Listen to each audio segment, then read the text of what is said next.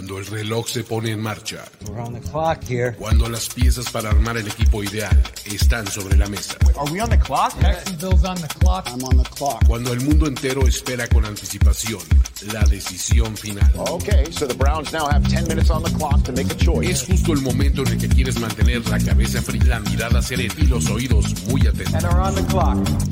And are on the clock. On the clock, on the clock. Primero y diez, primero y diez. El juego que solo unos pocos privilegiados pueden experimentar. Con Jorge Tinajero, con Jorge Tinajero y Luis Obregón, y Luis Obregón. On the clock, de primero y diez. Are now on the clock.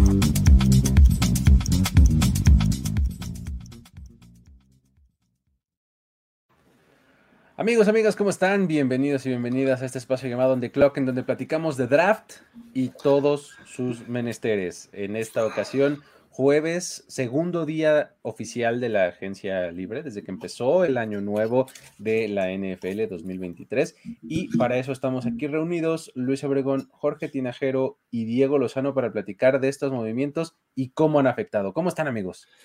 Todo bien por acá. Eh, llevamos una cobertura desde el, eh, que empezó el, legal tampering y pues han sido tres días intensos de hablar de lo que ha ocurrido y bueno, ahora vamos a, a hablarlo desde la perspectiva del draft, lo cual nos pone muy felices. ¿Cómo estás, Diego? Bien, todo muy bien. Estoy contento de estar con ustedes, contento de un día más de On The Clock y sobre todo eh, ya con todos los movimientos de free agency ya hechos, como tenemos una idea más clara de qué va a pasar en el draft, por lo menos eh, varias cosas que se movieron, eh, por ejemplo, no sé, de quarterbacks, de wide receivers, como que ya tienes una idea más clara de qué van a hacer los equipos en esas posiciones.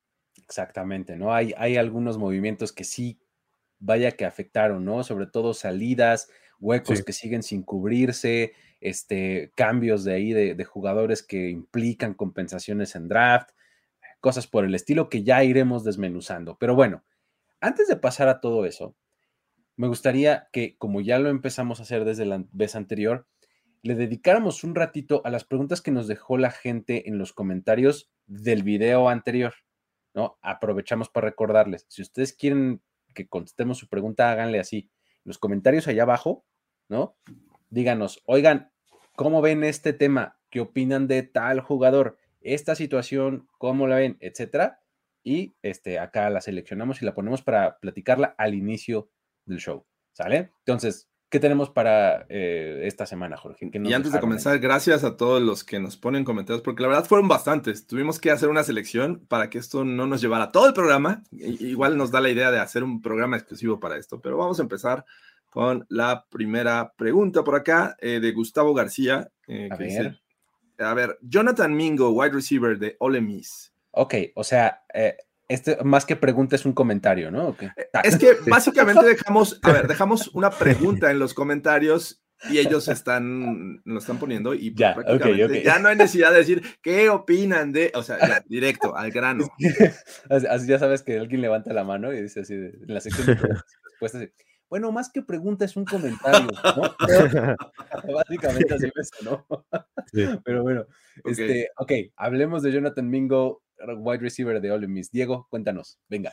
Sí, es un jugador más del slot, o sea, creo que sabemos todos que esta es la clase de jugadores pequeños, de wide receivers pequeños del slot, o sea, no es tan pequeño, pero el tipo está construido para ser un wide receiver del slot, porque es un poco, eh, no sé si compararlo de, de, de, una manera a Divo Samuel, porque sería muy grande, pero sería como un Divo Samuel limitado, das de cuenta. Entonces tiene la habilidad para poder ser bueno en, en jet sweeps y en jugadas como diseñadas para él específicamente. Ajá. Es lo que hacía en la ofensiva de Adolmis, por lo que se veía muy, muy bien. Entonces, creo que gran parte de su producción en NFL podría ser si encuentra un coordinador ofensivo adecuado para que le pueda potenciar sus capacidades, que pueda hacer, no sé, incluso es un jugador pesado, pesa 220 libras, entonces Ajá. podríamos verlo incluso en unas jugadas como running back, o sea, creo que es un poco más esta, esta jugada, esta jugada gadget que puedes ir como por ahí de la tercera, por ahí de la cuarta ronda posiblemente por un wide receiver, porque no se separa bien, no es un wide receiver que sea talentoso en realidad, es más como su habilidad para poder acumular después de la recepción.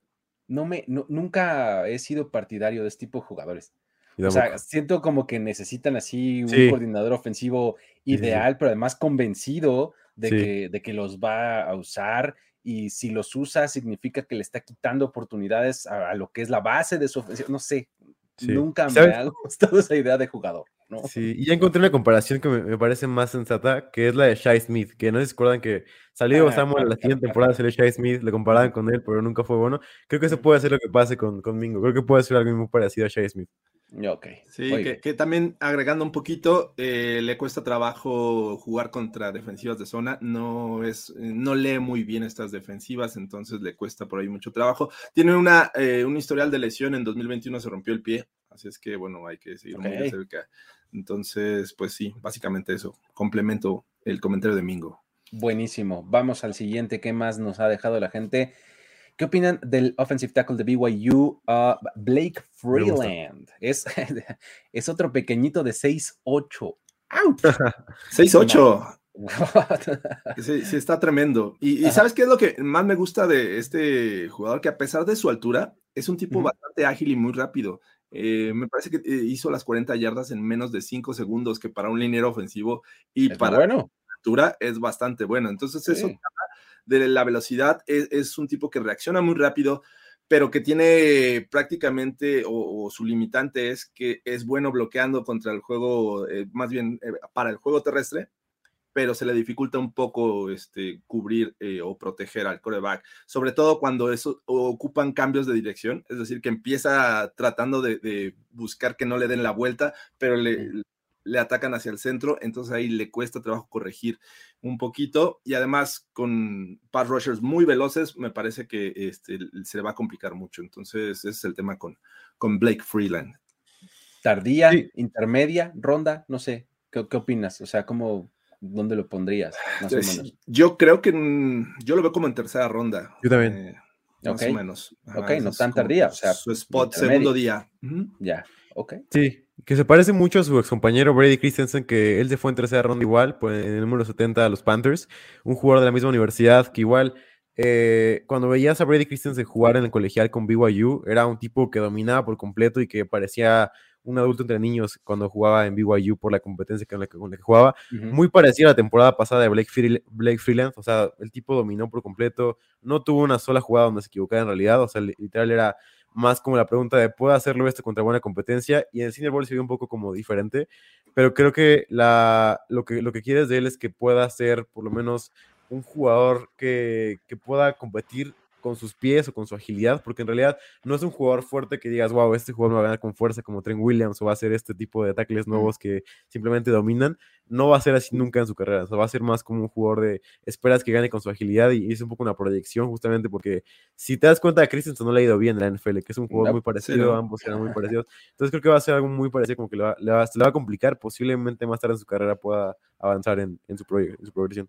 Básicamente aprovecha sus cualidades físicas, brazos Sí. largos y a- alcanza muy bien a, a- a empujar ahí al- a, los jugadores que tiene a su alcance. Entonces es eso. Y bueno, hay, que ir a, a pedir permiso para que vayamos con unas por unas hamburguesas con Mariana, este, que nos saluda aquí. Un saludo, Saludos a nuestra, a nuestra querida Mariana Morales. También te extrañamos ya. Este, um, bueno, por lo menos yo. no sé si los demás, no sé si los demás, pero bueno. Todos la extrañamos, todos la Este, extrañamos. es- eh, siguiente, ¿qué otra cosa tenemos por ahí? Eh, um, me gustaría que hablaran de Cedric Tillman y Rashid Rice. Ok. Cedric Tillman, eh, um, wide receiver de Tennessee, ¿no? Para Ujú. ubicar a los que no lo, este, no lo tengan tan presente. Eh, era, era el complemento perfecto de Jalen Hyatt, ¿no? En esta ofensiva de Tennessee. Porque Jalen Hyatt era la amenaza vertical, rápida, este, súper explosiva y demás. Cedric Tillman era el que lo complementaba con manos fuertes, con recepciones este, un poco más competidas. Es un tipo más fuerte, eh, más grande, con manos más duras, etcétera. El asunto es que pues tiene el mismo mal de toda la ofensiva de Tennessee que les vamos a decir cada que hablemos de un prospecto de Tennessee. Eso no se traslada a la NFL. Sí. No, o sea, estaba en un sistema super spread, muy abierto. Este, se le complica incluso ganar yardas después de la atrapada a Cedric Tillman. O sea, es Sí. un tipo que, que recibe bien el balón, pero casi, casi que ahí mismo se queda, ¿no? Entonces, este, es, es un tipo que, que podría, o sea, es, es muy bien drafteable, muy buen día 2, probablemente, o sea, o temprano en el día 3, ¿no? Te, te lo vas a poder llevar y va a estar bien. O sea, no va a ser una superestrella, pero creo que es un tipo que le puede dar profundidad a tu, a tu cuerpo de receptores, ¿no? ¿Cómo, cómo lo ven? Sí, también una preocupación grande para mí de él es que es un jugador grande, ¿sabes? O sea, eh, está va a entrar a la temporada como 23 años. eh, o sea, el, el tipo, el tipo, obviamente, jugador grande como 23 parece un chiste, pero Justin Jefferson, Amon Razan Brown, todo ese tipo de jugadores tienen Ajá. 23. Entonces, Sí. eh, y ya tienen experiencia en la NFL, son jugadores increíbles. Sí, digo, la única virtud por lo que podría, podría ver cómo puede subir su stock del draft es porque a lo mejor un equipo puede decir como, wow, necesito un wide receiver X o por lo, por lo menos un potencial wide receiver X que pueda por lo menos ser diferente a todos los demás que están en la clase. Entonces, creo que si no agarraste a Quentin Johnston y no tienes un wide receiver X, a lo mejor volteas a ver la tercera ronda y, y dices, wow, no me parece nada mal tener a Seri Tillman como un, como un Sí. guardo". Sí, sí, sí. es- yo, yo lo tengo como mi receptor número 9 rankeado, ¿no? O sea, todavía, o sea, Sí. este- este, insisto, perfectamente drafteable en rondas medias, bien. ¿No? Sí. Y nada más para complementar, me parece que le falta versatilidad para ser un prospecto considerado temprano, primera, segunda ronda, eh, porque además de todo lo que ya dijeron y lo dijeron bien, que su limitante es obviamente la, la cantidad de rutas que puede correr, pues eh, el tipo es pegado a la línea, a la, al sideline, o sea, e- es Mm. donde lo van a ver y donde ha jugado prácticamente. Es lo que te decía, es- juegan tan abiertos, en ten- bueno, jugaron tan, tan abiertos, o sea, de verdad casi estaban así que en la banca. Los receptores siempre. Sí, a- ¿no? Ahí, entonces, bueno, esa falta de versatilidad de verlo, no sé, en el slot de repente por ahí, este, pegado a la línea, no sé, cosas así, me parece que es la- la- el tema con, con Cedric Tillman. Y Rashid Rice es un, un jugador bien divertido de ver. Me, me- me gusta eh, lo, que, lo que tiene que ofrecer Rashid Rice. Eh, es, es un tipo que ah, viene de SMU, ¿no? También para que lo ubiquen un poquito más. SMU que se ha convertido como en esta medio fábrica de receptores, ¿no? Verticales todos aparte. Ah, exactamente, ¿no? Este, que su Cortland Sutton, que su Emmanuel Sanders. Es, que es su- más Emmanuel Sanders. Gray. este, que su Cole Beasley, ¿no? Cole Este, Beasley. ¿no? Este, todos esos son de SMUs, ¿no? Entonces, este, todos eh, tienen más o menos como esta, esta habilidad de ser como muy eh, rápidos, shifties, eh, con buenas manos, con esta mentalidad de bring it, ¿no? O sea, como de alfa, ¿no? Así de, de este... y Rashid Rice creo que continúa con ese molde. Puede ser un tipo que, este, sin ser ultra talentoso, cada que le lances el balón, va a atraparlo con seguridad. Tiene muy buenas, este, muy buenas manos, buena, eh, buena habilidad para rastrear el balón cuando está en el aire. O sea, eh, eh, es, es bueno y además cuando tiene algo de oportunidad, a, diferencia del anterior que les decía, este sí es buenísimo para ganar yardas después de la atrapada. Sí. ¿no? O sea, es encuentra el espacio y acelera, ¿no? Entonces, eh, es divertido de ver o sea, cuando, cuando ves tape de, de SMU y Rashid Rice, o sea, como que sí, sí te brinca, está, está padre, Rashid Rice. Sí, y yo digo, a mí es de mis favoritos de toda la clase. O sea, creo que para mí su suelo es de los más altos de toda la, de toda la, la clase 2023. O sea, creo que su suelo puede ser increíble porque me parece muy parecido a un Jahan Dodson que hablábamos que tenía grandes manos, claro. que tenía muy buena posesión, que puede hacer Ujú. todo muy bien. Creo que es gran parte de así Rashid Rice. Tiene todo para ganar, sobre todo. eh, si te das cuenta, su última temporada fue de los mejores en cualquier estadística que veas. Sobre todo, esto es muy importante para poder eh, proyectar hacia la NFL, yardas por corrida, yardas verticales, por ejemplo. O sea, vimos a Jamar Chase dominar una temporada antes de entrar a la NFL en yardas verticales en, la, en el colegial con Joe Burrow y lo hizo igualmente en la NFL. Digo, se ve mucho esta, esta transición de buenos jugadores verticales con posición de manos, son buenos jugadores verticales con posición de manos en la NFL. Entonces, creo que Rashid Rice para mí es de mis favori- favoritos de toda la liga. Creo que en la liga puede hacerlo muy, muy bien. Eh, se va a tratar muy bien y para mí incluso eh, es otro tema obviamente, pero en Fantasy creo que puede producir muy bien porque rápidamente se va a ajustar a, cualquier ofensiva de NFL. Creo que desde la semana 1 va a tener targets. Buenísimo. Ahí está, también está eh, rankeado. Él, fíjate, lo tengo en el 8, por encimita de Cedric Tillman. Sí, no es mala opción. No. Me parece que bien, bien comenta Diego. Si cae en, un- sistema donde lo pueden, le pueden sacar provecho, porque él, eh, mucha de esta producción que generó en college fue a través de rutas underneath, estas que son cruzadas, y que le ayudan precisamente a crear separación por de este- estos cruces. Entonces, Sí. lo aprovechan muy bien en ese espacio, porque si fuera uno a uno en press coverage, me parece que ahí sufriría un poquito este Rashid Rice. Buenísimo.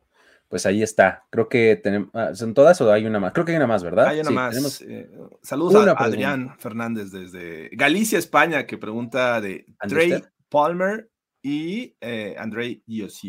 O, ¿Cómo se pronuncia, Luis? Andy Yoshibais. Yoshibais. Yoshibais. Caray. O algo así. Ya no me acuerdo. que la, la vez que lo mencioné, eh, previo al Combine, hasta estudié su pronunciación. Ahorita creo que ya- lo que me acuerdo es que termina en. ¿No? Este, ya no me acuerdo cómo es el principio, pero a él es el que tengo mucho más ubicado. eh, receptor de Princeton. Me parece que es un, un receptor que también te puede ayudar muy bien a darle profundidad a tu, a tu cuerpo de receptores. O sea, es tipo grandote, contested catches, este, bien, de Princeton, ¿no? Jugaba en Ivy League, ¿no? Este, eh, eh, es un prospecto interesante, me gusta Andrei Yosibais. Yosi, Yoshibais, Yoshibais.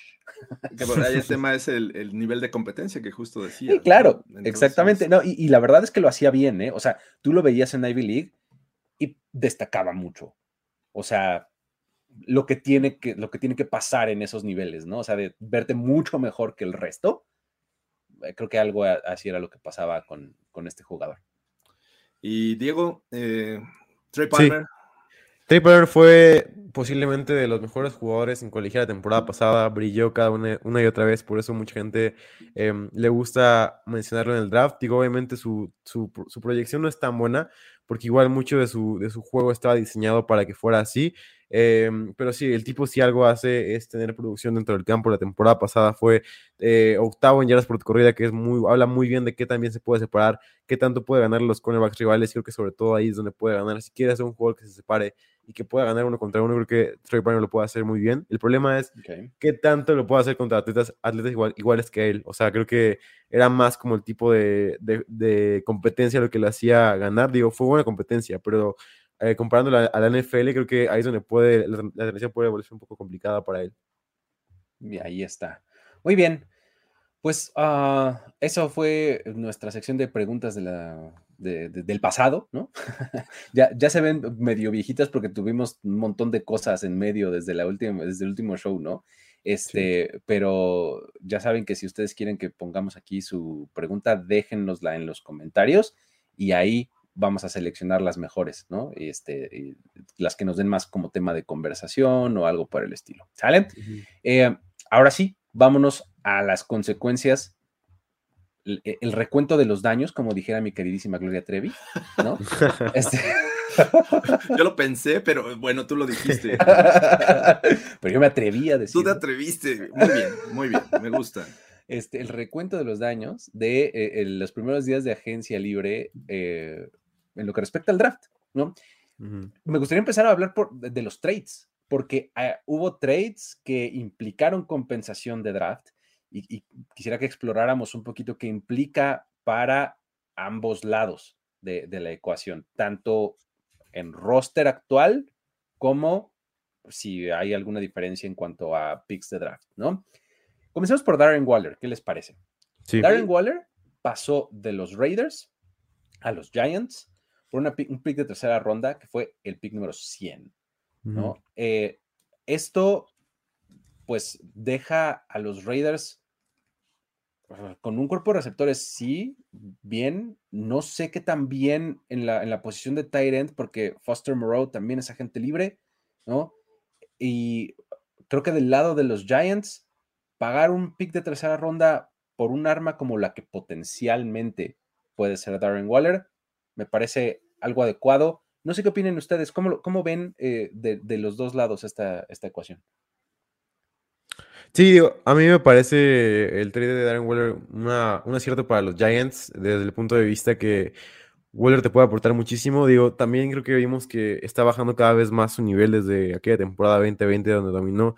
No ha sido completamente el mismo, pero creo que lo que hacen con probando a Daniel Jones como por completo, decirle como tienes a Darren Waller, tienes a, bueno, tienes a Darren Waller y a lo mejor un arma más, seguramente para mí esto es como la... Para mí lo que, lo que aseguran el draft de estos es que van a ir por un wide receiver. ¿Y por qué? Porque para mí están dando por completo armas a, a, a Daniel Jones como para decirle, ya tenemos a Darren Waller, te vamos a dar un wide receiver en primera ronda para que tengas a, no sé, Jordan Addison o quien sea que, que esté ahí y tenga dos armas por lo menos eh, cerca de ser élite ambas. y por ahí puedas mejorar tu nivel. Y si no lo haces, pues puede ser que no seas el quarterback del futuro para nosotros.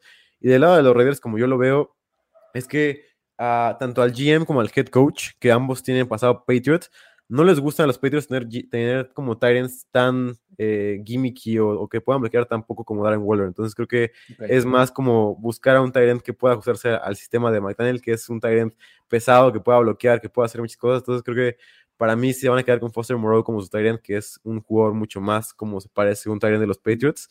Entonces creo que por eso se fue Darren Waller en general, y también porque ya es una persona grande, o sea, es un Tyrant ya grande que eh, obviamente por lo de las drogas y todo eso, como que empezó tarde su breakout, entonces uh -huh. eso habla un poco mal de un jugador en general, o sea, puede que ya hayamos visto lo mejor de Darren Waller. Creo que, ¿Cómo lo ves, Jorge? Lo, lo platicaba en, en, cuando estuvimos hablando de Darren Waller y se dio este, este trade, me parece que este jugador dio dos muy buenos años en, en, los Raiders, los últimos dos, la verdad es que la padeció por lesiones. Entonces, sí. en ese sentido, pues creo que los Raiders eh, venden a tiempo. O sea, no es un sí, mal sí. movimiento, no lo veo así. Eh, es cierto, Foster Moreau todavía eh, falta saber si se va a mantener o no, y la verdad los que están atrás no me inspiran ninguna confianza. Sin embargo, bueno, también es una muy buena generación de ends en el draft. Vamos a ver qué, eh, qué estrategia siguen. Yo pensaría que por ahí en el draft los Raiders podrían eh, a, eh, darle una, una, herramienta a Jimmy G, que, quien está muy acostumbrado a jugar con buenos tight ends, ¿no? Desde los pocos juegos que tuvo con los Pats, teniendo a Gronkowski, eh, y bueno, eh, cuando se fue a, a, los Niners, pues estaba George Kittle, ¿no? Entonces, yo creo que es fundamental para los Raiders que le den una opción eh, saliendo de la línea de golpeo para darle ese corto yardaje o en ocasiones generar yardas después. Y el caso de los Giants, eh, estoy con Diego, creo que eh, el wide receiver no se ha quitado de, radar pese que han mantenido ahí algunas de sus piezas, ninguno es un playmaker que tengas en el radar, pero la, la realidad es que teniendo un Darren Waller al 100%, pues puedes replicar un poco a lo que ha hecho eh, Kansas City recientemente, ¿no? Tener un muy buen eh, tight end y rodearlo con, eh, con, wide receivers que no necesariamente son playmakers, o sea, que te pueden resolver un primero y diez, sí, pero ahí tienes a tu tight end que te puede generar muchas más yardas. Entonces, creo que ah, en ambos sentidos, digo, ahorita yo veo ganador a los Giants, vamos a ver qué resulta Darren Waller, pero pues obviamente los Raiders todavía tienen que trabajar en ese sentido de tapar ese hueco que dejó Waller. Que uh, me, me, llama la atención el cómo se van a poder complementar eh, Darren Waller y Saquon Barkley, ¿no? Eh, en, en, estas combinaciones de rutas en donde puedas ponerlos a los dos del mismo lado del campo, quién va a traer la atención del linebacker, eh, quién safety. del safety, etcétera. O sea, creo que esas combinaciones Darren Waller, Saquon Barkley del mismo lado del campo, en la misma zona, digamos, este, pueden ser interesantes. O sea, sí. creo que lo que más me atrae es el hecho de cómo Brian Dable vaya a poderle sacar. Sí, exacto. ¿No? O sea, eso es. Y, y, creo que pagar una tercera ronda por él, pues me parece bien, ¿no? O sea, me parece que está, estás en un momento en el que si eres los Giants, puedes decir, es que, pues, oye, se le ha pasado lesionado, ¿no? Entonces voy sí. a pagarte menos, ¿no? Y, y, del otro lado, los Raiders diciendo, no, no, no, pero ve, cuando está sano, ve la clase de temporadas que tiene. Sí. Entonces, seguramente por eso llegaron a la tercera ronda, ¿no? Uh -huh. Este, creo que eh, por ahí está eh, mi reflexión y, y, y, complementando lo que decías, Jorge, y, un poco también lo que decía yo ayer, es por qué habría uno que pagarle lo que sea, una compensación más allá de unos cuantos centavos a un Tyrant, cuando tienes esta clase de Tyrant claro. en el draft. Sí. ¿No? Entonces, sí. este, eso es, eso es lo que, lo, lo, que me deja de reflexión. Luego, eh, vamos a movernos al siguiente. Venga. Stephen Gilmore se fue a los Cowboys por, a cambio de una quinta ronda. Eh, este fue uno de los trades que, que, que, más como causó revuelo, ¿no? Porque, mm. o sea, Stephen Gilmore es un tipo de más de 30 años, ¿no? Eh, que jugó en los Colts la temporada pasada, estuvo medio perdido en el, en el panorama general, ¿no? De la liga, pero cuando ves el tape de Stephen Gilmore desde que regresó de su lesión, sí, sí.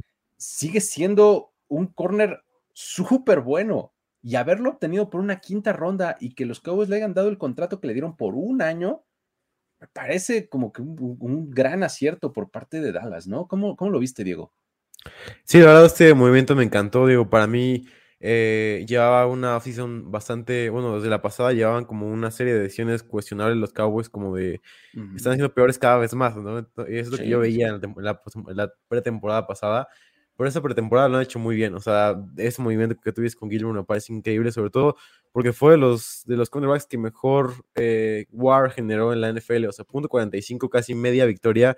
Eh, mencionábamos en el video de WAR que me refiero siempre. Eh, mencionábamos lo difícil que es para que una persona que no sea quarterback genere por lo menos media victoria. O sea, es, es muy, muy complicado en esta, en esta estadística de WAR. O sea, literal tienes que ser un jugador élite por completo. Digo, no es que Gilmore sea élite, pero sí lo fue la temporada pasada que jugó con los Colts. O sea, su nivel fue altísimo, como te digo, punto 45 de WAR es una cosa loquísima para un cornerback, en verdad es, es difícil de que, de que, suceda, tiene que ser muy muy bueno, eh, solamente los sorteen, los jugadores así que son increíbles pueden generar este tipo de, de estadísticas tan grandes para un cornerback, creo que por eso también eh, se basó mucho y sí, no entiendo el contrato, posiblemente por la edad, seguramente la edad juega Seguro. muchísimo en los contratos, eh, creo que es lo que más juega en los contratos, entonces uh -huh. posiblemente por eso es el contrato, pero sí creo que un año puede seguir muy bien para los Cowboys, sobre todo al lado de Trevon Dix. Sí, sí, sí, es, ¿cómo lo ves, Jorge? Sobre todo que eh, me parece que con lo que le queda en el tanque a, a Stephon Gilmore, eh, se pueden hacer cosas interesantes. Re ah, recordando que Dan Quinn regularmente eh, manejaba coberturas de eh, cover 3, eh, es decir, eh, un safety, dos corners, y lo que hace Dix y lo que hace Gilmore es simplemente ir a cubrir lo profundo de, del terreno pegado al sideline. Entonces no tienes que corretear a AJ Brown, por ejemplo, eh, de los Eagles, sino tienes que estar nada más en la zona.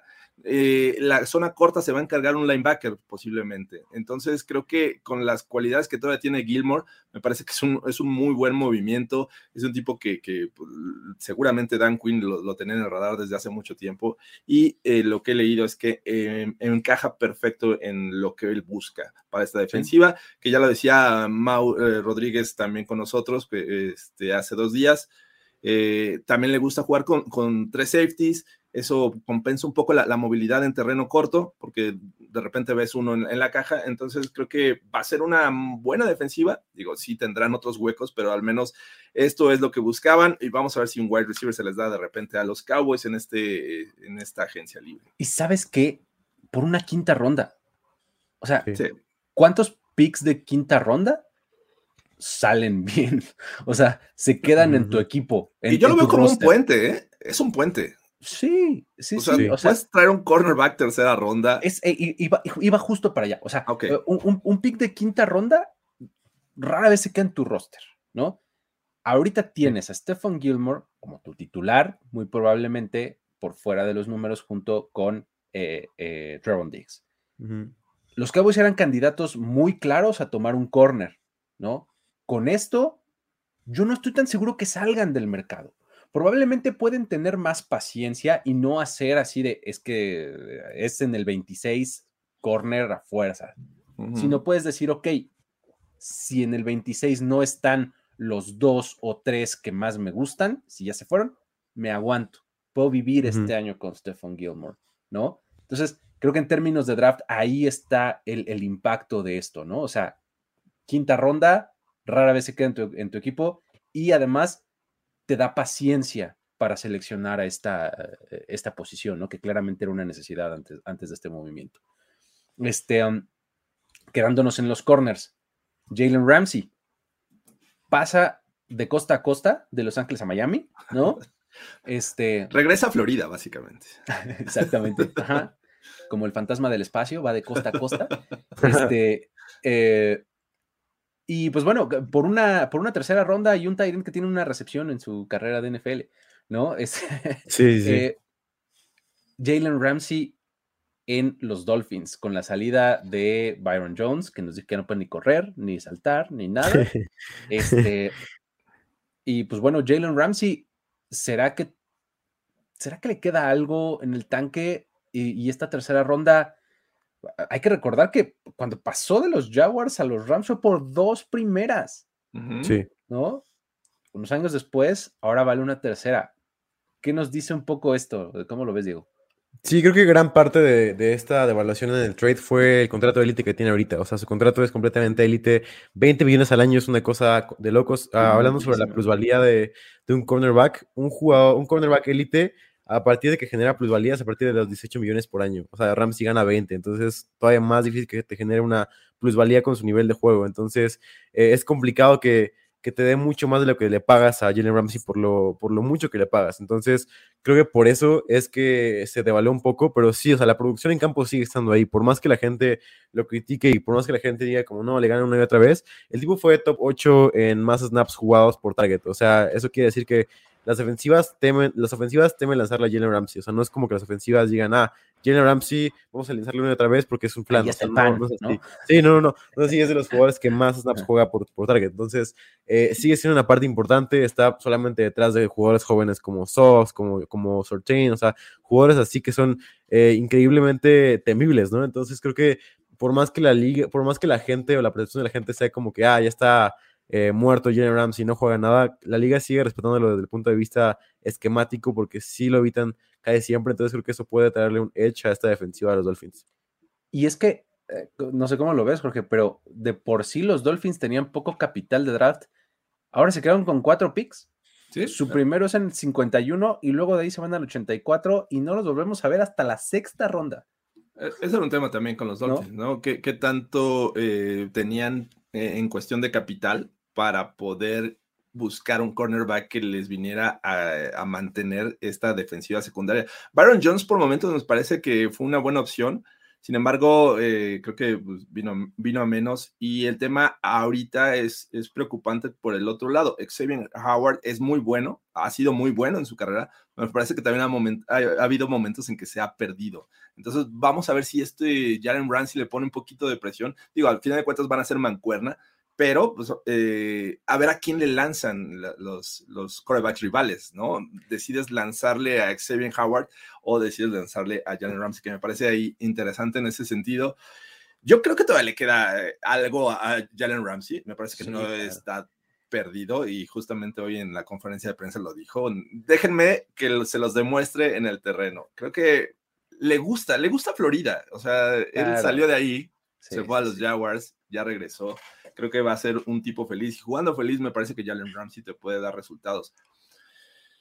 Eh, y, la verdad es que sí necesitaban los, los Dolphins. y sabes que no podemos olvidar que está Javon Holland, que cada partido que pasaba me gustaba más como safety. Sí, sí. ¿no? Javon Holland, este, entonces esta secundaria de repente está padre, de repente empieza a cocinar un poquito con gas, ¿no? Está, está bueno. Y la, la, llegada de David Long para mí, de hecho para mí, si hay un equipo que se mejoró la defensiva son los Dolphins. O sea, David Long con Jenna Ramsey para mí son la mejor dupla de, adquisiciones que, hubo en la offseason. O sea, cómo, cómo pudieron ambos generar para una defensiva de Big Fangio, como dice aquí. Creo que David Long no me sorprendería que terminara la temporada y la gente lo empezara a conocer como, ah, este que es increíble, que puede moverse en todos lados.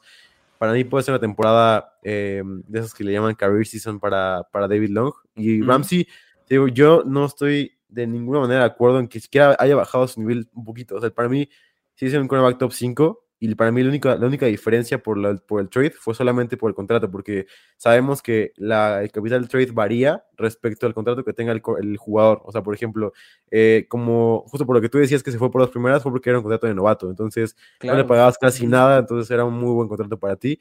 Pero ahora que tienes que pagarle 20 millones al año, pues obviamente baja mucho la compensación de trade porque, porque no es lo mismo, literal. Sí, sí, sí, totalmente. A Big Fangio le, le encanta jugar con buenos cornerbacks y con buenos linebackers. Entonces, bueno, ya, ya decías esta parte de Long, ya vimos con Jalen Ramsey, va a tener Xavier Howard.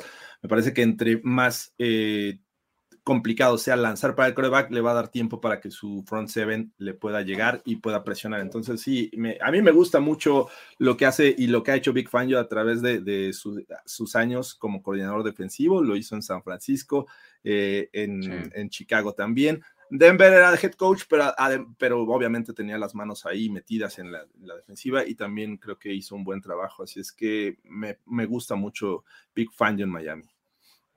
Ahora, tenemos el trade que no ha sucedido, pero que parece estar cantado, ¿no? Sí. Se llama Aaron Rodgers, el jugador.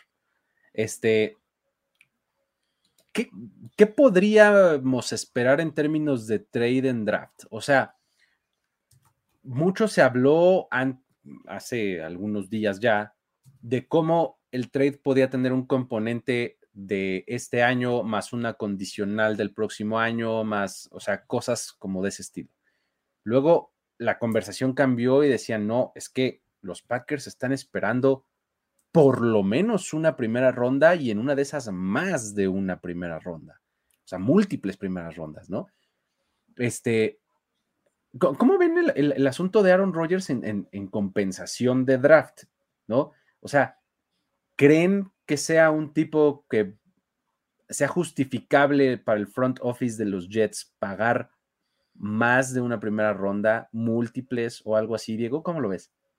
Eh, para mí sí, o sea, creo que siempre estoy de acuerdo en que hay otro punto de vista en que nunca un equipo está a un quarterback de ganar un Super Bowl, o sea, eso siempre lo tengo en cuenta porque siempre hay cosas que pasan que no deberían de pasar o lo que se le llama variance o deducción estadística, siempre está en juego en la NFL, entonces esa frase que está un quarterback ganar un Super Bowl no se me hace para mí lo más eh, precisa, pero sí creo que ir por Aaron Rodgers eh, ayudaría muchísimo a un equipo como los Jets, desde el punto de vista de que es un jugador que una y otra vez ha demostrado que estás mal cuando piensas que está acabado. O sea, tuvimos tres temporadas malas en 2019, 2018-2019.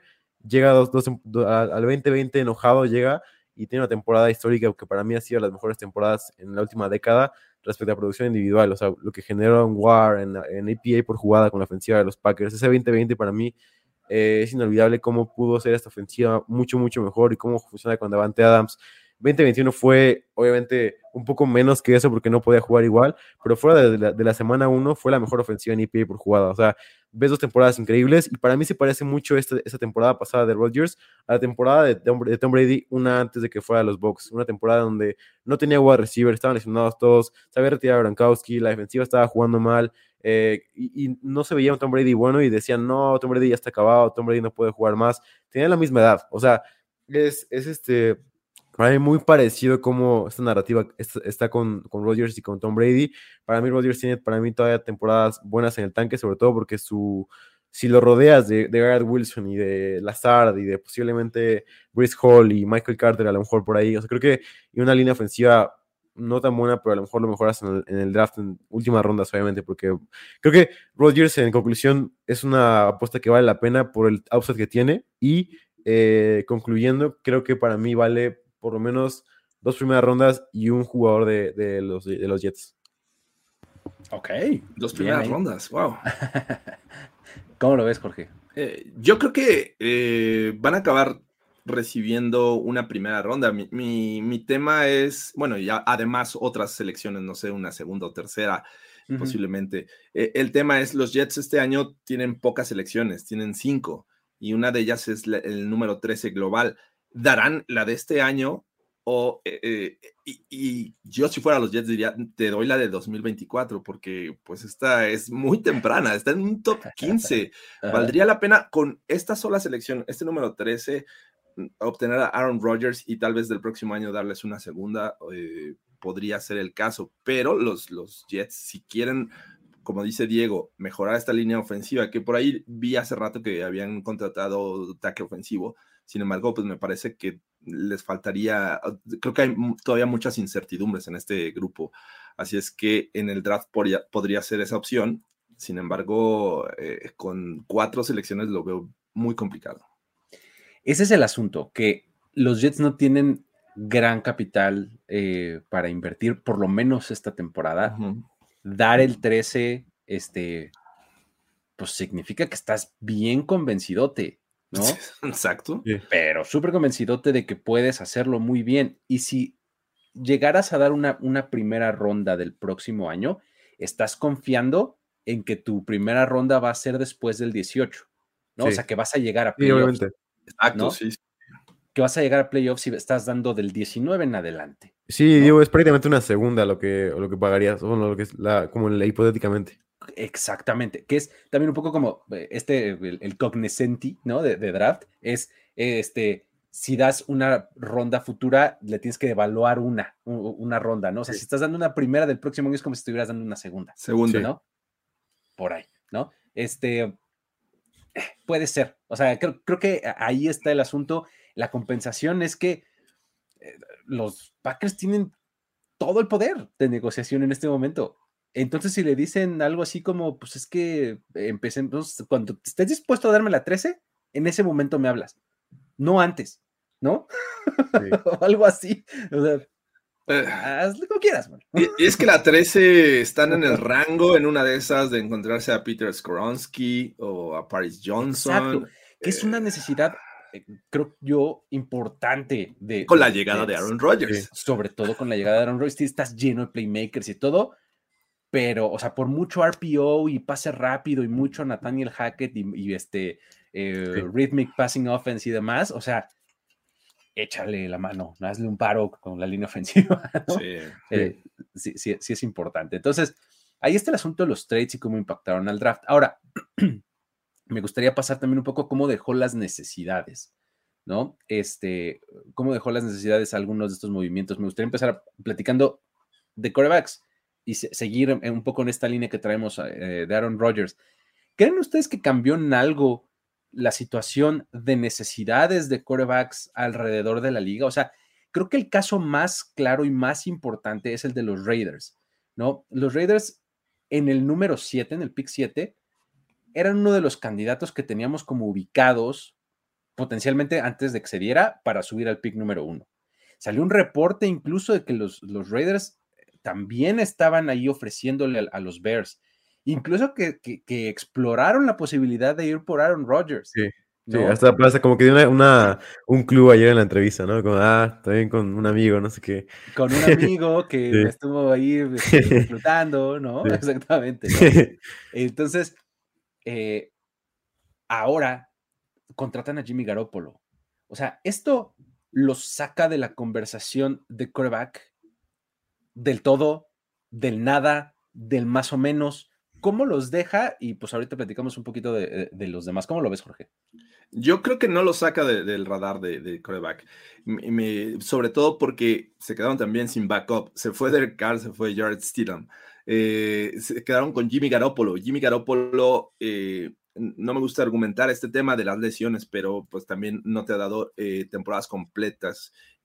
Con los Niners, me parece que fue el primer año cuando se, lesiona.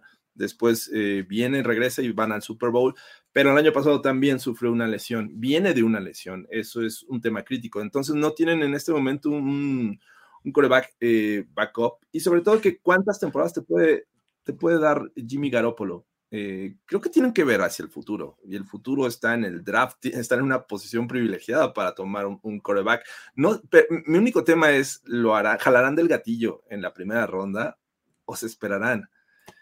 Eh, Chase Gerbers es actualmente el quarterback backup de Jimmy Garoppolo.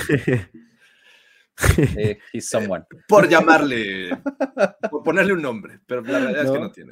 Entonces, sí, va- creo que deberían de ir por coreback los, los Raiders. ¿Cómo, cómo lo ves, Diego? Eh, eh, pues, ¿Estás de acuerdo o en qué momento debería suceder? ¿Cómo lo ves? Sí, yo estoy de acuerdo con Jorge. Para mí no cambia el, el hecho de que van a, van a ir por un quarterback. Ahora, para mí lo que cambia es el hecho de que no van a subir por un quarterback. Creo que si no llegaba Jimmy G, obviamente iban a subir por un quarterback al 3. Seguramente el 3 seguramente se va a tradear. Estoy casi seguro que se va a tradear al 3 con los Cardinals. Para mí, o los Falcons o algún equipo de abajo va a tradear al número 3.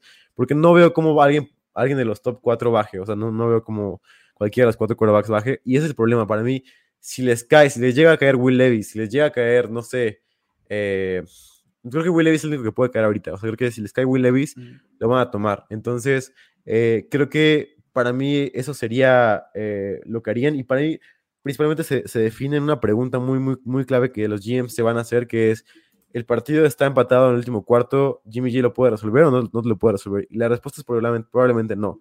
Se ha visto en el Super Bowl, se ha visto en una y otra vez que lo he visto yo, eh, sobre todo personalmente con los Niners, una y otra vez que no puede resolver partidos en el último cuarto, contra los Rams en ese partido, eh, una y otra, le pueden echar culpa a muchas cosas, pero siempre hay una, una cosa en común, que es que está Jimmy G ahí eh, con los Niners, que no ha podido ser este quarterback bueno en cuartos cuartos, siempre ha sido bueno en tres cuartos, y en el cuarto cuarto siempre se cae de alguna manera. Entonces, eh, creo que por ahí viene un poco el razonamiento de los Raiders a, a ir por un quarterback en este draft, y para mí no es nada más que un puente Jimmy G en, esta, en este equipo de los Raiders. Buenísimo. Ahí está. Fíjate que sí, si repasas el top 10, ¿no? Que era donde estaban muy concentrados los equipos que, que, um, Sí. Que necesitaban coreback o que necesitan coreback.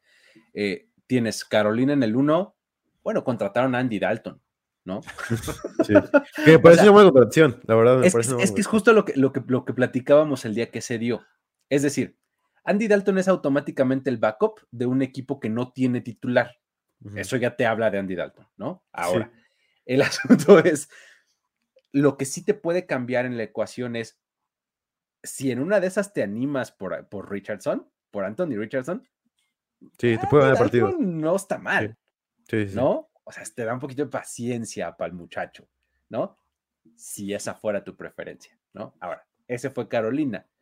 Tienes Houston, ahí prácticamente no pasó nada, ¿no? En la posición de coreback, No. entonces no hay novedad. Arizona ya sabemos que probablemente va a salir de ahí.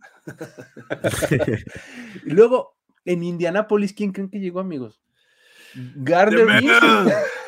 Joder, Que nos quedamos con ganas de, de, de entrevistar, pasamos, lo vimos de espaldas, dijimos, ahorita Ahorita regresamos. venimos a entrevistar al Florida Man y se, Se nos, nos fue Ah, no puede Minshew, ser. se nos fue Garner Minshew. ¿Cómo se ve en vivo?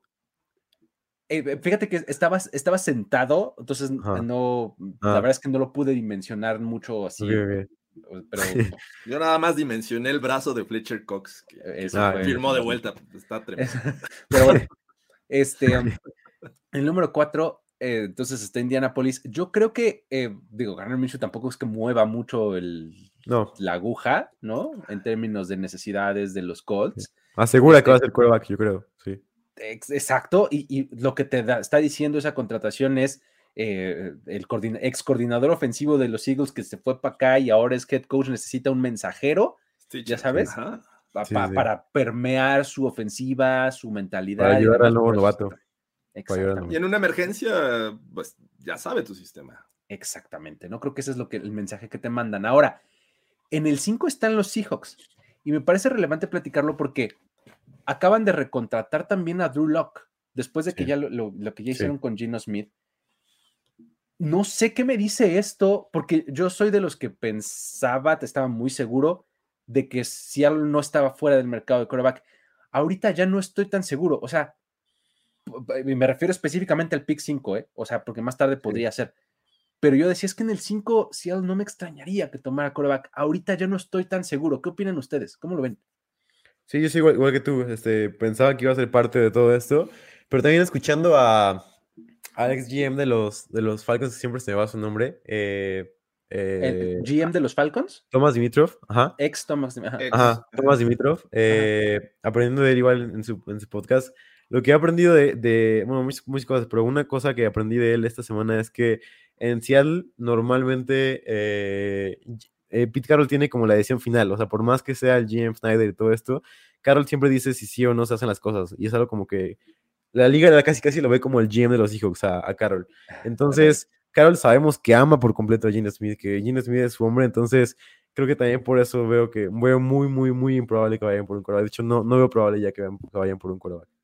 Sí, además, eh, la historia nos dice que los Seahawks nos sorprenden eh, con sus selecciones. selecciones. O sea, lo Sí. que piensas que van a tomar, no, olvídenlo. Eh, por, aquí, por ahí leí en los comentarios que Jalen Carter.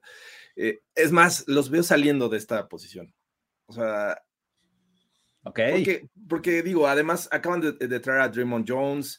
creo que regresó Jaron Reed también. que, o sea, están reforzando la línea defensiva.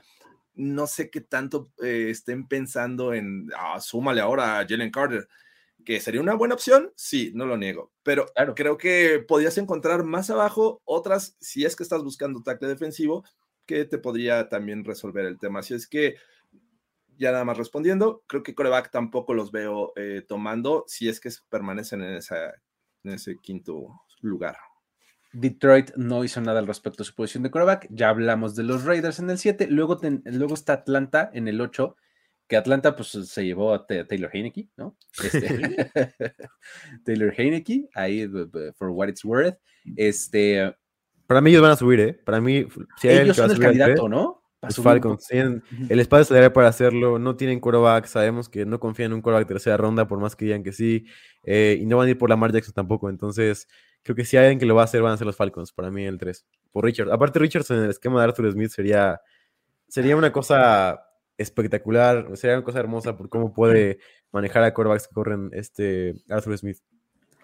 Y, pues básicamente eh, de ahí en fuera, eh, el resto de los movimientos, pues los Commanders contrataron a Jacoby Brissett, no sé, o sea, como que... Yo se van a quedar a él. Yo, siento, yo siento que entre los Colts y los Falcons son esos candidatos que podrían subir al 3. Eh, a ver, llegó Garner Minshew, pero está Nick Foles y estaba Sam Ellinger, ¿no? Entonces, yo siento que en algún momento podrían ir por coreback y qué mejor que subir al 3 los Colts en, mencionan los Falcons y no hay que perder del radar la situación de eh, Lamar Jackson. O sea, también creo que por ahí podría eh, entrar en esta ecuación, pero bueno, este, sí, creo que también los Falcons podrían subir.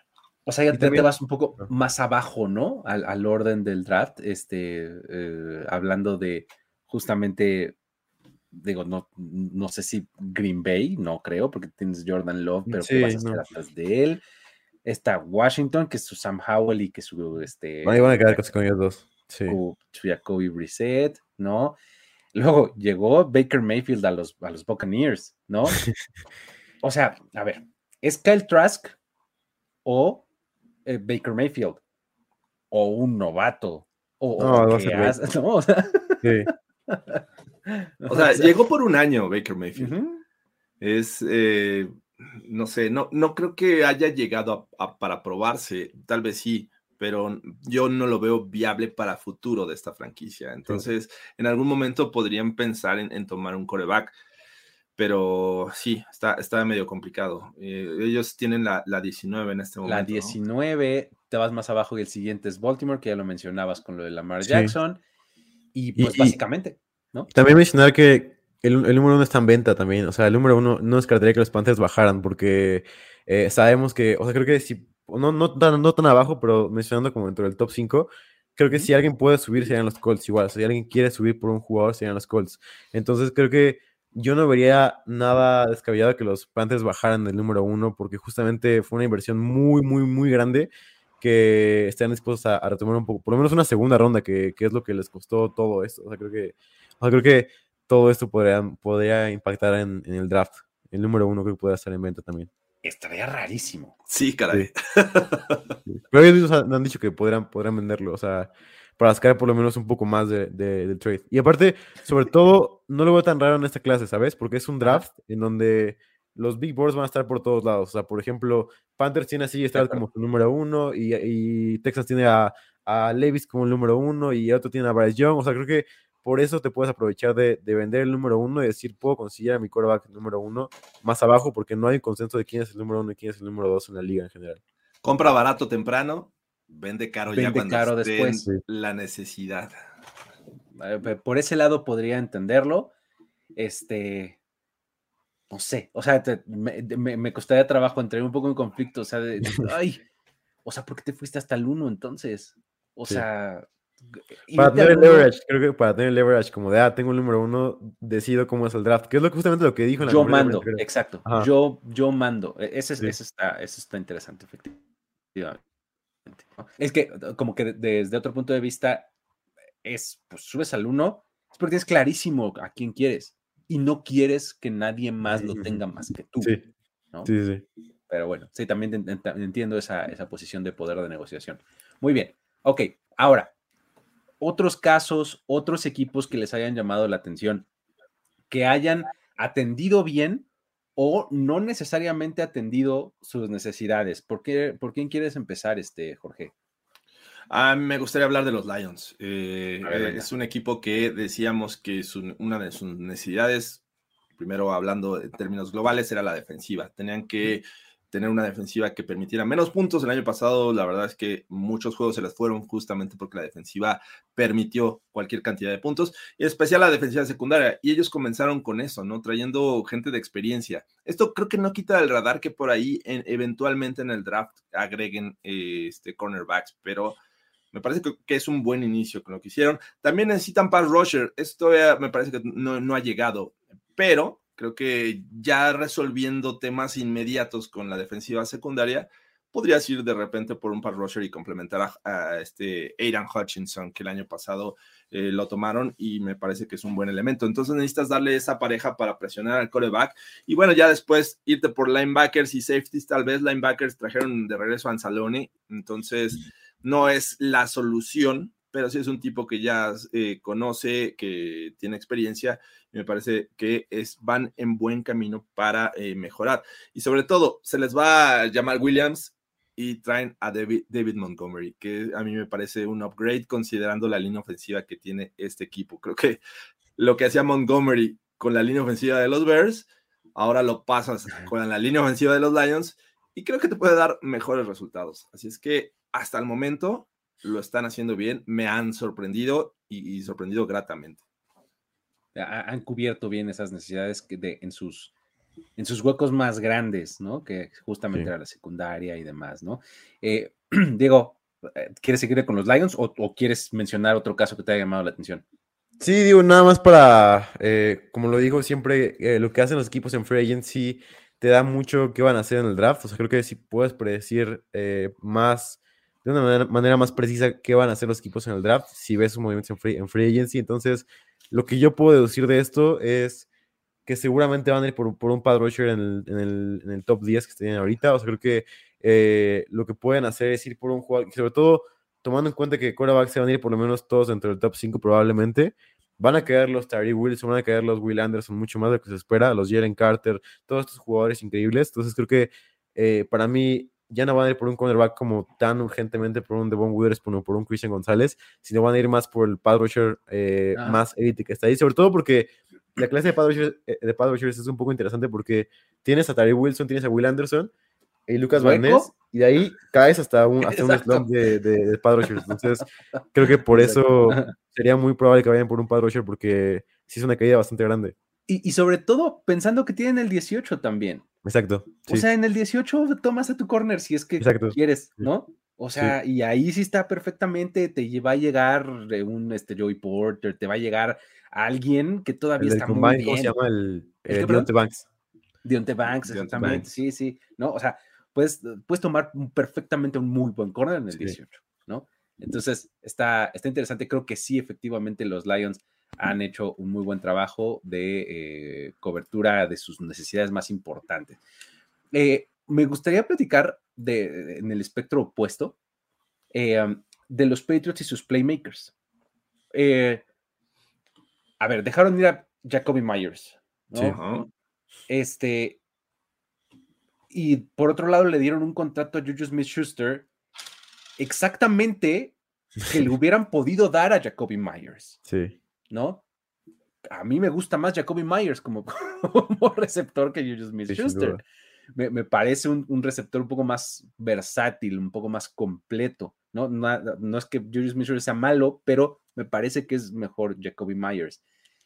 Eh, ah, dejan ir a John Smith, que bueno, fue un fracaso claramente y qué bueno que ya le pusieron alto a ese error, ¿no? Que cometieron. este, ¿no? Pero eh, sigue siendo una ofensiva muy carente de, armas, ¿no? O sea, me estás diciendo que tu número uno va a ser Davante Adams. No, perdón, Davante eh, Parker, perdón. Davante Parker. Devante Parker. Devante Parker, exactamente. Sí. Devante Parker. Y tu dos va a ser Juju Smith Schuster. Y tu tres, Kendrick Bourne o algo así, ¿no? Y en tu backfield está eh, Harris como agente libre y tu corredor es Ramondre Stevenson. Y con eso quieres que Mac Jones te demuestre que es el coreback del futuro. Y Taekwon Thornton también, ¿no? El, ah, Taekwon Thornton, claro, claro, es su novato Speedster, bueno, de la temporada pasada, ¿no? Este, um, no sé, siento como que todavía tienen que seguir los Patriots buscando algo que haga diferencia. Eh, Apesta a Hopkins aquí, ¿eh? Exacto. ¿No? ¿Cómo, ven? Sí, van a hacer un trade. O sea, yo yo creo que para mí el, lo de Juju, para mí lo que hace es como asegurar que va, no van a ir por un wide receiver en primera ronda. O sea, creo que lo veo muy, muy raro que, que Belichick diga, sí, voy a ir por un wide receiver en primera ronda, porque, o sea, no lo veo pasar simplemente. Para mí va a ser un trade por, por, por, alguien así, o sea, por un Hopkins o por un jugador, a lo mejor Sutton, para mí también lo veo muy probable en los, en los, en los Patriots, como un jugador X que pueda bajarte balones increíbles. Creo que Sutton puede ser una parte importante para esa ofensiva de los Patriots. Para mí, un tipo de jugador así que te puede costar una tu segunda ronda en el caso de Hopkins, posiblemente tercera en el caso de Sutton, o segunda igual posiblemente por la edad, no sé.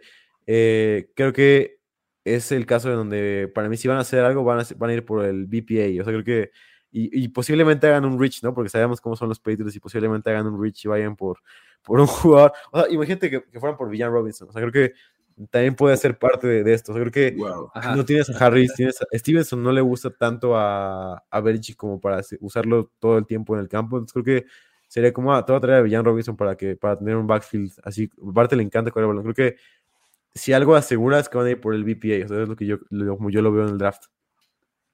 Buenísimo. Eh, ¿Tienen algún otro caso o, quieren seguirle con los, Patriots? ¿Cómo Diego, bueno, nada más para, para complementar el tema de Myers, que, sale del equipo y que llega Yuyu y que bien decías, le pudieron haber pagado. Creo que algo está roto ahí, o sea, sí, y, debe ser una de las razones por las cuales salió Myers. Eh, y definitivamente lo que ha sufrido esta franquicia para eh, draftear, y hay que recordar que la agencia libre es otro modo de draftear, simplemente que ahí llegas a un, convenio económico, pero la verdad es que lo han hecho muy mal los últimos años y por eso ves el roster y dices de dónde voy a agarrar.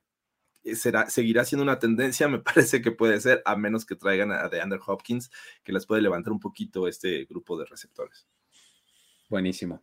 Diego, ¿tienes algún otro caso que quieras eh, platicar? Mm, específicamente el draft pueden ser varios, o sea, creo que, por ejemplo, los Chiefs están en una decisión muy, muy padre de, del draft. O sea, creo que su draft pick puede ser muy interesante porque pueden ir por un wide receiver 1, o sea, que caiga posiblemente Josh Downs o un juego así. Creo que su pick 31, eh, y obviamente no puede hacer muchos tipos de cosas cuando tienes a un contrato tan grande como Mahomes, pero creo que su pick 31 puede ser un poco un jugador muy talentoso que algunos equipos no, no, no se te van a dejar el gatillo por, por miedo a que sería un lujo, ¿sabes? O sea, creo que pueden ir por un arma para, para Andy Reid. O sea, creo que para mí los Chiefs lo pueden hacer.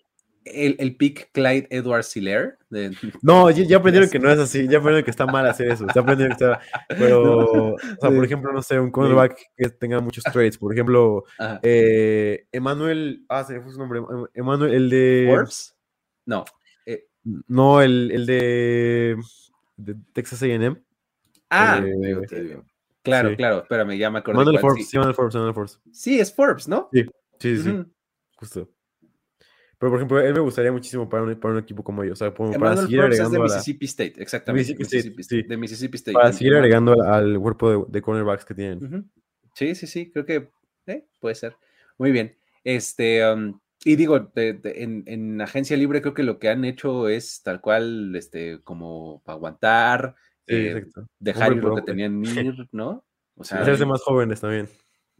Exactamente, ¿no? Su tackle nuevo, entonces creo que está interesante. Charles O'Manihu también eh, llegó. ¿Tienes algún otro caso interesante, Jorge, que quieres platicar? O el de los Ravens. Me parece que uno, están súper dormidos en esta agencia libre. No han hecho movimientos prácticamente. No sé si el tema de Lamar Jackson es, los está distrayendo. Quieren resolver eso primero para ver cómo pueden complementar su ofensiva, que bien sabemos les faltan wide receivers. No es una generación muy buena en la agencia libre en, este, en esta posición, pero también la defensiva me parece que pierde jugadores importantes y de experiencia que pues por ahí tampoco hemos visto que hagan nada. Eh, también la defensiva secundaria necesita eh, pues complementarse con, jugadores, se va Marcus Peters posiblemente. Así es que, eh, no sé, no, es algo que tradicionalmente hagan los Ravens, ¿no? Como esperar y esperar. Entonces, no sé, me, cuesta trabajo descifrar lo que están haciendo.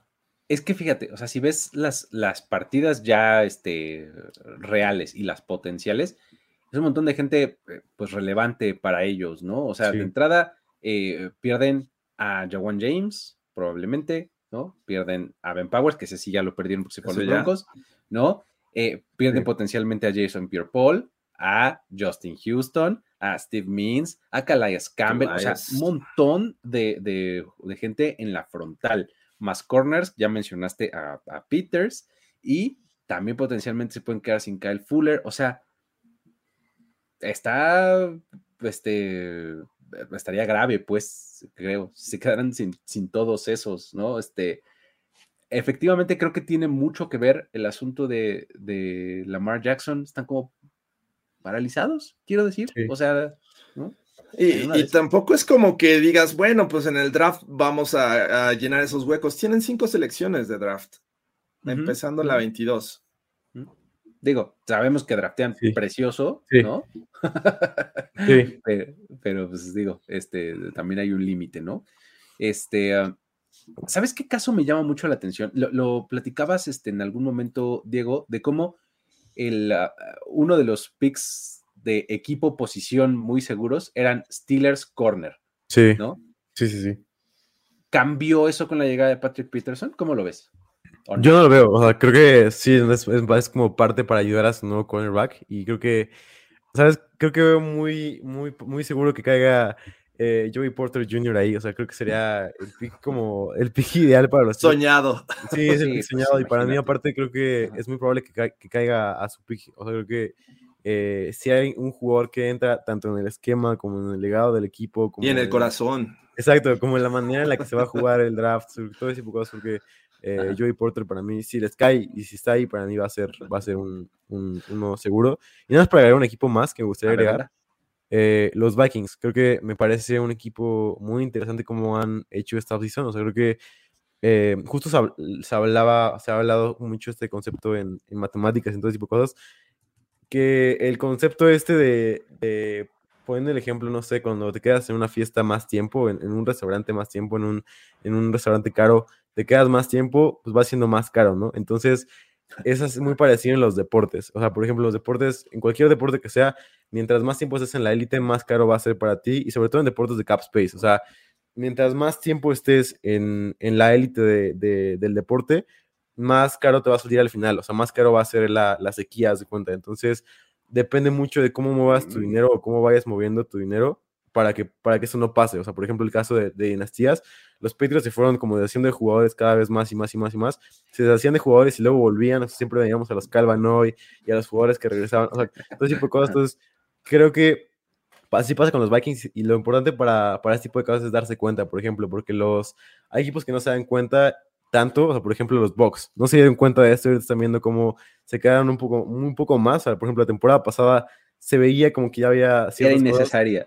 entonces se quedan un poco más tiempo en el restaurante o en, o en la fiesta o como sea, entonces pagan un poco más cuentas ahorita porque eh, no tienen, no tienen, tienen muchos hoyos, no tienen tackle izquierdo, no tienen, o sea, running backs está, está terrible, no tienen quarterback. Entonces, los Vikings se dieron cuenta de que si se quedaban un año más así, alargando a Cousins, o dándole un contrato muy caro a Cousins todavía más, eh, reteniendo a Thielen, reteniendo a, a Kendricks, o sea, todo ese tipo de cosas, les iba a costar muy caro la próxima temporada. Entonces se dieron cuenta de esto y dijeron, no, vamos a soltar a Kendricks, soltar a Thielen, posiblemente te dé a Dalvin Cook, o sea, Patrick y- Peterson, ¿no? Sí, sí. Harrison, Smith. Lo de y, y entonces vamos a hacer una offseason más que nos permita hacer más con lo que tenemos y aprovechar a Justin Jefferson y también como preparar el equipo para el contrato gigante que le van a dar a Justin Jefferson.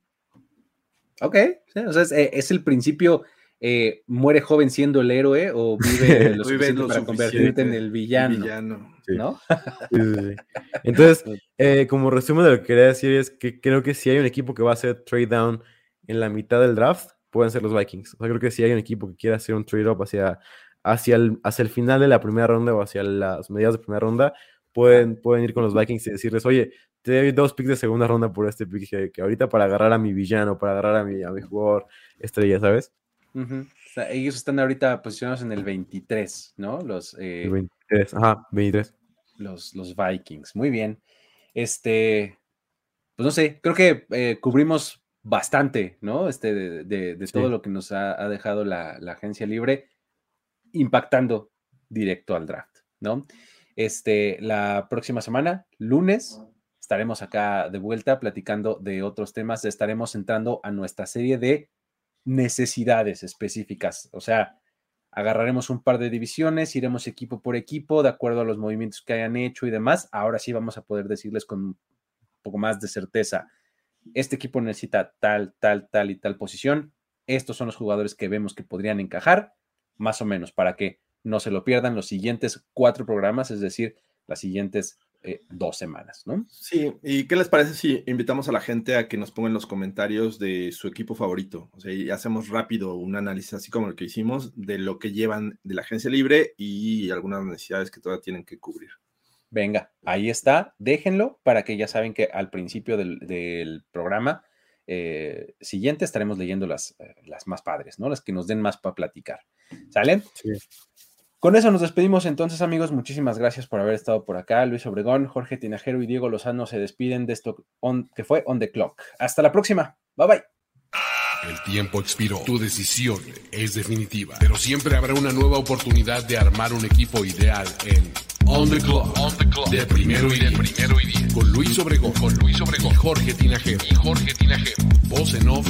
Antonio Semper. Antonio Semper una producción de finísimos podcasts para primero y diez. On the clock.